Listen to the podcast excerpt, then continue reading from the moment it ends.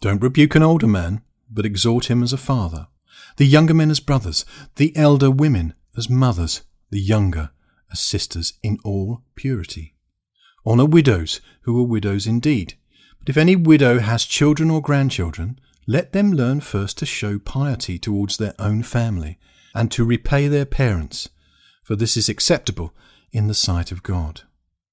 Now she who is a widow indeed and desolate has her hope set on God, and continues in petitions and prayers night and day.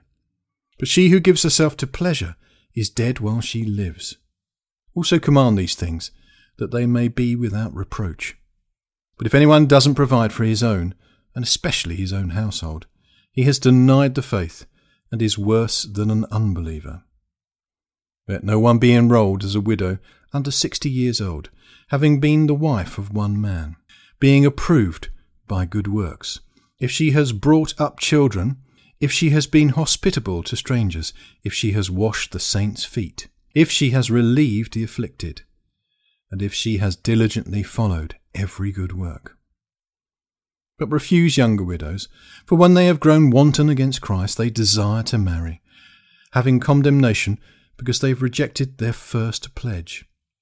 Besides, they also learn to be idle, going about from house to house, not only idle, but also gossips and busybodies, saying things which they ought not. I desire, therefore, that the younger widows marry, bear children, rule the household, and give no occasion to the adversary for insulting. For already some have turned aside after Satan. If any man or woman who believes has widows, let them relieve them, and don't let the assembly be burdened, that it might relieve those who are widows indeed.